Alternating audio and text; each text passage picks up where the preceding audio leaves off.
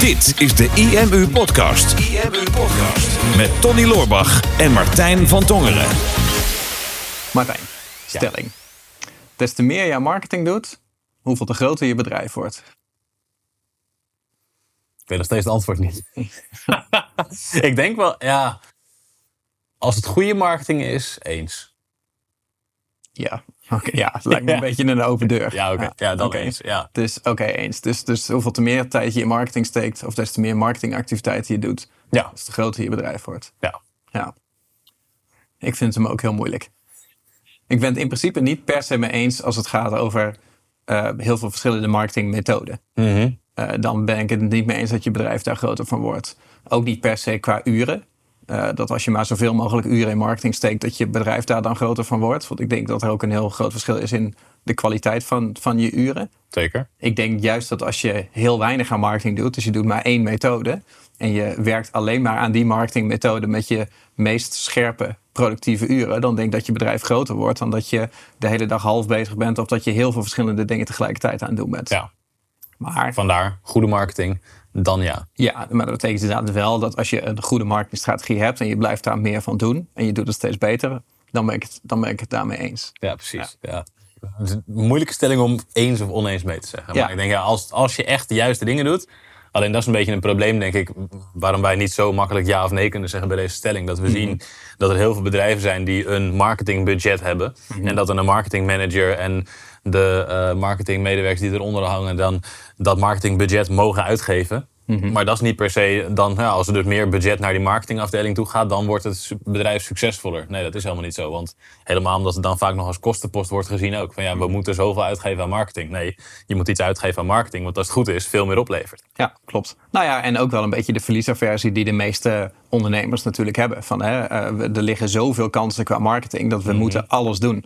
En als we iets niet doen, dan voelt dat als verlies. Dus als we ook maar een platform of een kanaal laten liggen, dan laten we daarmee omzet liggen. Ja. Hè, dus, dus moeten we meer aan marketing gaan doen en wordt het op zich steeds groter. Maar eh, daar hebben we een vraag over gekregen. Daar hebben we En, een eh, vraag over. We hebben nu een super gaaf scherm staan. En nu kunnen we daadwerkelijk mensen in de uitzending brengen. Hoe gaaf is dat? Ja, heel cool. Ja. Even kijken wat komt.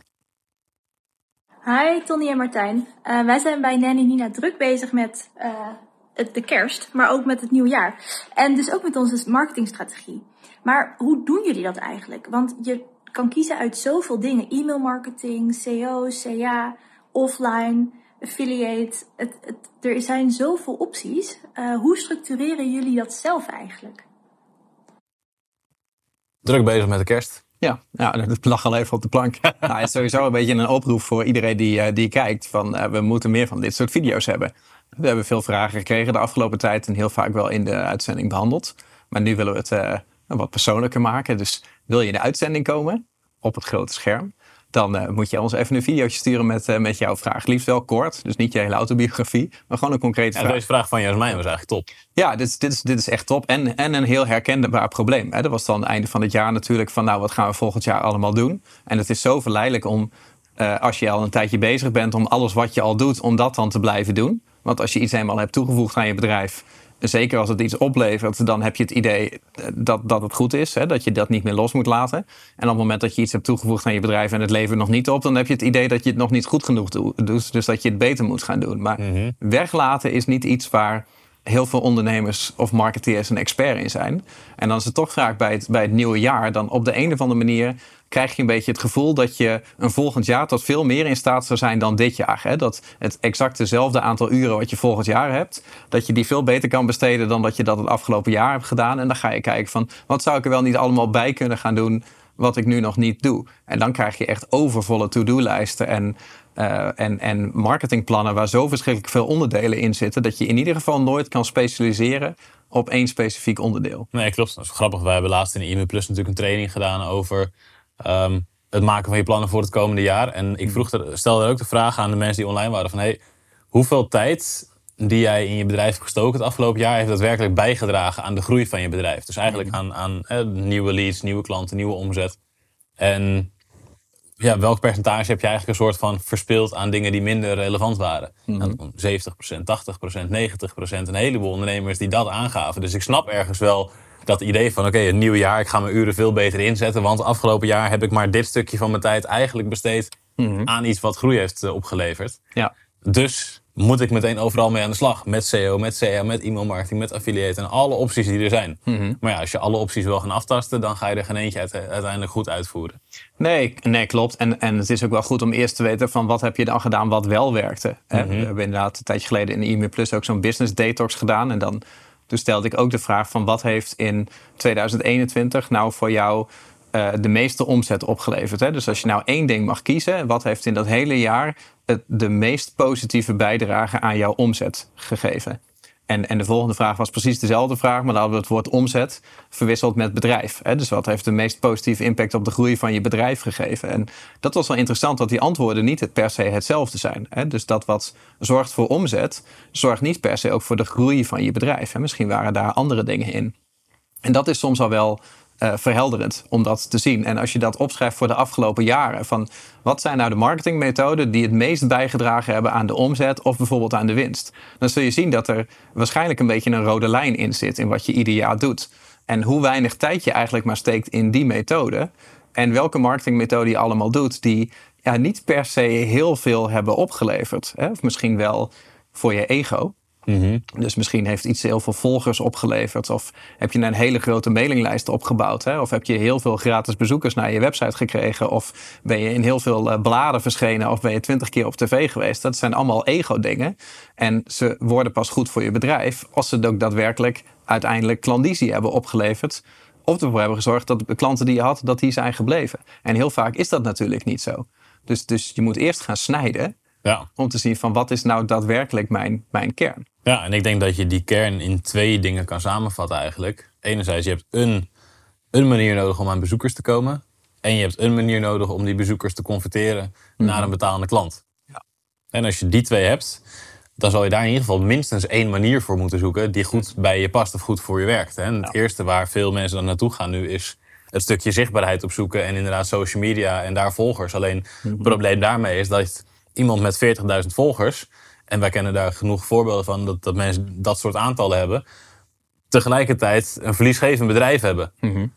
Omdat mensen die je volgen op Instagram of zo niet per se een betalende klant bij je zouden worden. Die zijn je gaan volgen omdat je leuke bikinifoto's hebt gepost. Maar ja, als jij niet jezelf verkoopt, dan ga je, ga je dat niet. Ga je daar geen betaalde klant uit uit van halen. jezelf verkopen natuurlijk. Een vorm Als jij van in een bikini verkopen. op je Instagram gaat staan, dan doe je jezelf al in de uitverkoop. Dat denk ik wel, ja. ja.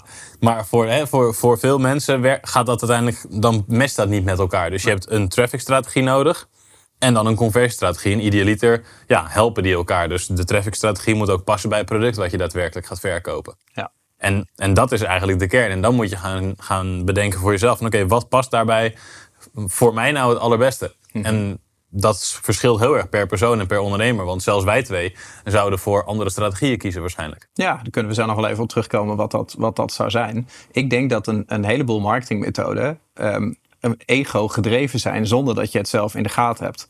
Ik denk dat, dat marketing heeft in principe maar, maar twee functies. Dat is het, het aantrekken van nieuwe klanten en het vasthouden van bestaande klanten. En, en alle andere uitgaven die jij doet in je marketing, die niet aan een van die twee bijdragen, die zijn eigenlijk alleen maar voedend voor je ego. Dus wat is deze podcast? Nou ja, dat is dus een goede vraag. Want ehm, wij moeten terugberekenen of hier inderdaad klanten uitkomen.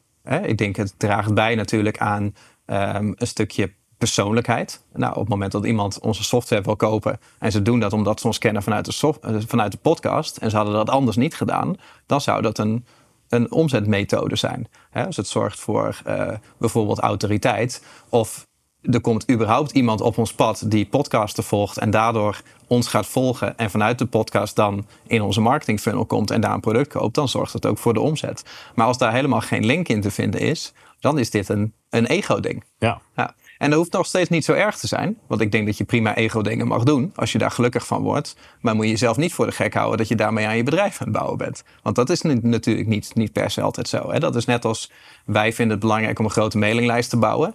Maar wij rekenen heel weinig uit van al die mensen op de mailinglijst. Welk percentage daarvan koopt daadwerkelijk bijvoorbeeld onze software of wordt lid van de IMU Plus. Ja. En ehm, wij sturen natuurlijk met name de grootte van de mailinglijst. En niet per se op alleen maar het krijgen van de mensen op de lijst die die producten gaan kopen. Dus er zit, er zit ook een heleboel ego tussen. En ik denk dat het heel moeilijk is om het ego eruit te krijgen. Want het is niet altijd zo zwart-wit. En indirect draagt alles altijd wel bij. Maar er gaat natuurlijk wel een heleboel energie naartoe. Kijk bijvoorbeeld naar de SEO-strategie van IMU. Wij, wij, trekken heel veel bezoekers naar onze website die zoeken in Google op uh, SWOT-analyse. Nou, dat zijn allemaal commerciële economiestudenten die uh, een verslag moeten schrijven met een SWOT-analyse en die googlen wat dat is. Maar die, die worden over het algemeen geen klant van ons. Dat is, hè, maar dat is wel een soort van ego-statistiek van nou, kijk eens hoeveel bezoekers wij hebben. Ja. Dus ik denk dat dat uh, voor ons zit dat er al in. Maar dat is voor heel veel ondernemers dat je gewoon wel kijkt naar de massa en dat je dan dat het pijn doet om bijvoorbeeld dan zo'n bezoekersstroom kwijt te raken. Hè? Of dat het pijn doet dat je zegt van ik ga mijn mailinglijst uh, halveren, want iedereen die erop staat, die er niet op zou moeten staan, die moet eraf. Of ik ga stoppen met de podcast, wat ik leuk vind, omdat het eigenlijk, ik moet die tijd investeren bijvoorbeeld in een Google Ads campagne waarmee ik de juiste mensen aantrek. Dat zijn hele pijnlijke beslissingen en dat doen we meestal niet. Mhm. Dus dan, dan doen we alles maar een beetje half. En dan is het goed voor, goed voor de ziel. Ja, precies. En, en die podcast, dat hebben wij het laatst natuurlijk wel vaker over gehad. Van, hè, wij vinden het leuk om te doen. En het, het draagt op een bepaalde manier sowieso bij aan de band die we met onze achterban hebben. Alleen we kunnen er inderdaad niet per se de vinger op leggen van draagt dit, levert dit daadwerkelijk ook iets op voor de IMU. Behalve dat, we, dat wij wat zichtbaarder zijn daardoor. En dat mensen ons beter leren kennen. Dat is nog onbekend. Alleen stel je voor dat we dit zouden doen. En we zouden daarnaast zouden we de hele dag op Instagram zitten. En alles wat we doen op een dag op story zetten. En het ondertitelen, et cetera. En we zouden daarnaast nog een aantal andere marketingactiviteiten doen. Waar niet rechtstreeks iets van tastbaar resultaat uit ontleden is. Dan zou het heel erg moeilijk worden om überhaupt een groeiend bedrijf te creëren. Maar we hebben natuurlijk wel een aantal van onze kernprocessen staan. die wel structureel voor nieuwe leads en nieuwe klanten zorgen. En ja, die mailinglijst, daar zouden wij nog sterker en scherper op kunnen sturen.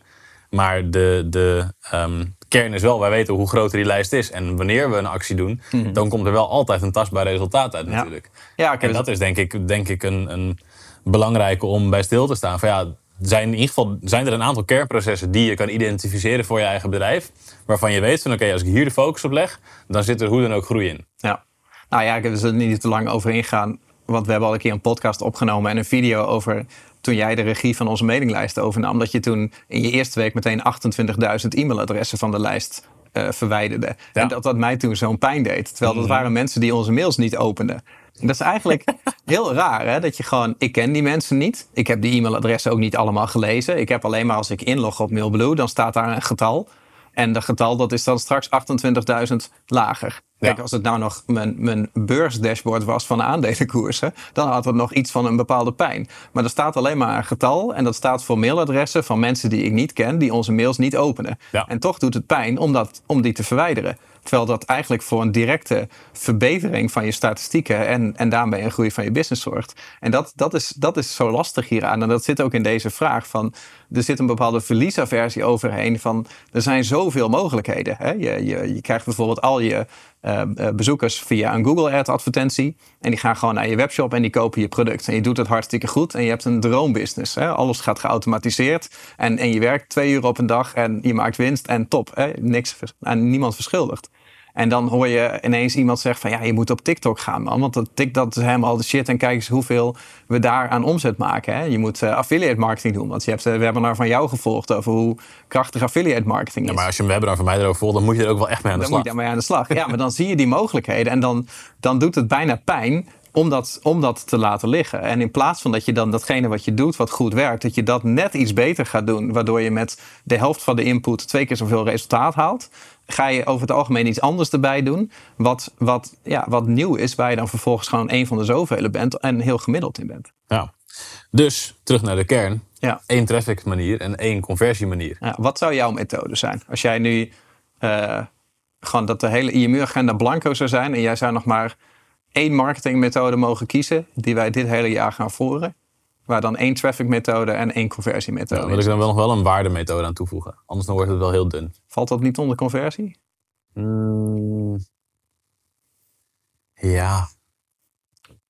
Ja, ja misschien ook wel. Nou ja, Vat het vat- wat, wat zou jouw ideale strategie zijn? Als je maar één, Als ik, één als ik, als strategie ik moest voeren. nu moet kiezen voor het komende jaar, dan zou ik ehm, advertenties, webinars en als waardestrategie dan korte contentvideo's. Want als ik alleen maar advertenties en web... In principe is een webinar is ook een waardestrategie natuurlijk. Omdat je in het eerste uur van een webinar geef je 100% een training. En aan het eind van zo'n webinar ehm, doe je een, een pitch voor een van de, van de producten. Dus je hebt ook meteen een tastbaar businessresultaat. Alleen zou ik ook een vorm willen zoeken waarbij ik structurele waarde kan geven. Want het nadeel hiervan is, als ik een advertentie naar een webinar toestuur, die mensen zitten in het webinar, maar de rest van het jaar heb ik niks meer voor die mensen. Maar als ik één keer per week bijvoorbeeld een video naar ze toe kan sturen met nog een online marketing tip, dan blijf ik wel top of mind. Ook bij de mensen die niet gekocht hebben op dat moment, maar die zijn wel nog steeds op de hoogte van mijn product, omdat ze ooit bij het webinar aanwezig waren. Ja, nou, ik vind het mooi dat je het ook non-verbaal nog even uitlegt. Ja, het is een videopodcast. Precies, ja. ja anders, anders snapte ik helemaal niet waar je het over had. dat snap ik. Ja. Maar oké, dus advertenties. Wat voor advertenties? Ehm, Instagram, Facebook, YouTube. Gewoon iets met een video. Dus Ja. Social media advertenties. Ja, social media Dus interruptie. Ja. Dus, dus gewoon de doelgroep afkaderen en daar jouw video-advertenties aan laten zien. Ja. En dan wil je ze daarin naar een webinar sturen. Ja. En in dat webinar pitch jij dan onze producten. Ja. Of laten we voor het gemak even zeggen dat wij één bedrijf zouden hebben en niet, weet ik veel, heel veel. Ja, precies. Maar gewoon dat ene product. Ja. En dan als ze dan uit het webinar komen, dan af en toe een content video als waarde. Ja, ik zou, mag ik dan wel, want natuurlijk wel marketeer, mag ik dan wel ook als ze zich aan hebben gemeld voor het webinar dan meteen ons boek verkopen? Of is dat al te veel? Eh, nee, dat, dat zou bijvoorbeeld in het proces kunnen. Dat, maar- als dat in het, want als dat in het proces zit, dan pak ik eigenlijk meteen een bonus erbij. Ja, precies. Ja, ja, nou, het is een beetje de marketeer. Ja, maar ook daarvan. Hè, je zei van, hè, dan hebben ze het webinar en dan heb ik daarna niks meer voor ze. Dus Mhm. dan komt er dan contentvideo's. Maar waarom zou je dat willen? Ehm, zodat ze later alsnog wel die producten kunnen aanschaffen. Oh ja, maar dan in een, een volgend webinar. Ja, als, je, ja, als je alleen in een webinar mag verkopen, ja, dat is wel kut. Nou ja, het- dat, kijk, dat is Ja. lastig. En het is natuurlijk niet altijd zo zwart-wit. Alleen eh, ergens zou je ook kunnen beargumenteren van als een webinar voor ons nou de allerbeste conversiemethode zou zijn. Mhm. En we weten gewoon mensen die in het webinar kopen, dat zijn onze ideale klanten. En mensen die het niet kopen, die passen eigenlijk niet bij de business. Ja. Want die komen op de lijst en die blijven we maar voeden met informatie. Maar die, als ze het in eerste instantie niet wilden kopen, dan kopen ze het later waarschijnlijk ook niet. Moeten die mensen dan nog wel op die mailinglijst staan? Ja. Dat, dat, is, eh, dat, dat is nog wel eens een pijnlijke. Nou ja, wij hebben natuurlijk wel gezien dat bij mensen die bij ons op de lijst staan, sommigen die zeggen, ja, ik volg al twee jaar lang jullie webinars en ik ben nu eindelijk overgegaan tot, tot aankoop. En die zijn dan ook nu al vijf jaar klant. Dus ja, dat zijn wel de mensen die lang over het proces doen. Mhm. Ja. Maar die zijn dan wel, blijven wel heel lang lid, omdat ze lang ook gedaan hebben over de beslissing om wel of geen klant bij ons te worden. Ja, dus ik ben het helemaal met je eens. Maar dit is wel vaak waar het gevaar zit. Want hoe vaak hebben wij het wel niet andersom gehad dat wij een ondernemer marketingadvies moesten geven die heel veel verschillende productsoorten had. Waarvan wij bijvoorbeeld zeiden van ja, maak er nou gewoon eens één aanbod van. Want ik kom op je website en ik begrijp er helemaal niks van. Er zijn allemaal uitzonderingen. Ja. En ik kan het product niet kopen, want het is altijd in overleg of altijd maatwerk bijvoorbeeld. Dan zeiden dat soort ondernemers altijd van ja, maar ik heb in het verleden een keer iemand gehad Touché. en die wilde het net anders Ja. hebben. En, en dat is het, het, het gevaarlijke, dat als je één keer een succesje hebt behaald op basis van een uitzondering, dat die Mhm. uitzondering in jouw hoofd dan regel wordt. Ja, klopt. Ja, dan moet ik mijn strategie daarop aanpassen. Ja, het is, het is meer van inderdaad een stukje verliesaversie daar. Want als je gewoon kijkt naar wat een webinar oplevert, dan denk je, ja, als er duizend mensen komen en ik heb 15 tot 20 procent conversie, dat is direct zo'n belachelijke omzetboost. Ja, als ik dat elke week doe, dan kan je daar een heel mooi, hele mooie business van bouwen. Ja, en dan laat je eigenlijk die 10% klanten die we nu per jaar wel oppakken met heel veel energie, die laat je dan eigenlijk liggen. Dus die haal je dan niet binnen. Ja. Maar die tijd en energie en het geld wat je daar normaal gesproken aan kwijt bent aan de uitzonderingen, die Ja. wat verder van je kern staan, die komt dan dus wel beschikbaar om in je kernproces te steken. Precies. En wat, wat het, wat, als je één kernproces hebt, want dat maakt het wel interessant. Ik zei ja, mag ik dan wel een, een extra... ik wil wel een upsell doen na het aanmelden. Ik denk, ja, als, als dat echt je kernproces is van oké, advertenties naar de webinar. Dan kan je wel gaan kijken van oké, hoe kan ik dit nou gaan verbeteren? Ja. Van oké, mensen melden zich aan. Als ze zich hebben aangemeld, dan hebben ze dus interesse. Dus kan ik ze op die plek al een bepaald product aanbieden. Dus dan verbeter ik het kernproces. Ja. Nou, wat kan ik nou nog meer doen vanuit zo'n webinar? Nou, iedereen die erbij was, die kunnen we laten nabellen door het salesteam. Verbeteren we het kernproces.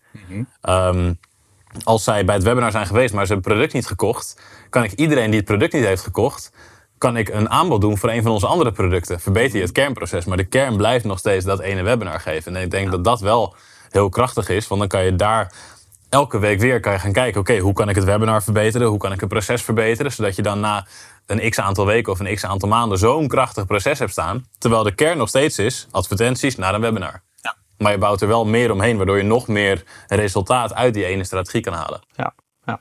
ja zeker waar, ja. En jij? Mijn strategie ook weten. Jawel. Ja, een beetje vergelijkbaar, maar um, ik hou natuurlijk iets meer van uh, consistent in plaats van. Jij zou uh, mij videoadvertenties willen laten opnemen, zodat ik een webinar zou geven. Precies, ja. Nou ja, ik, ik, ik ben wat minder van de, van de, een, van de pieken geworden. Ik, hou, ik heb het liever wat, wat organischer altijd. Ik was vroeger natuurlijk ook meer van, uh, van de SEO en contentstrategie. Um, voor mij zou het nu ook wel advertenties zijn, uh, maar dan de Google advertenties. Want ik hou meer van de mensen die proactief naar ons op zoek zijn dan de mensen die wij interrumperen.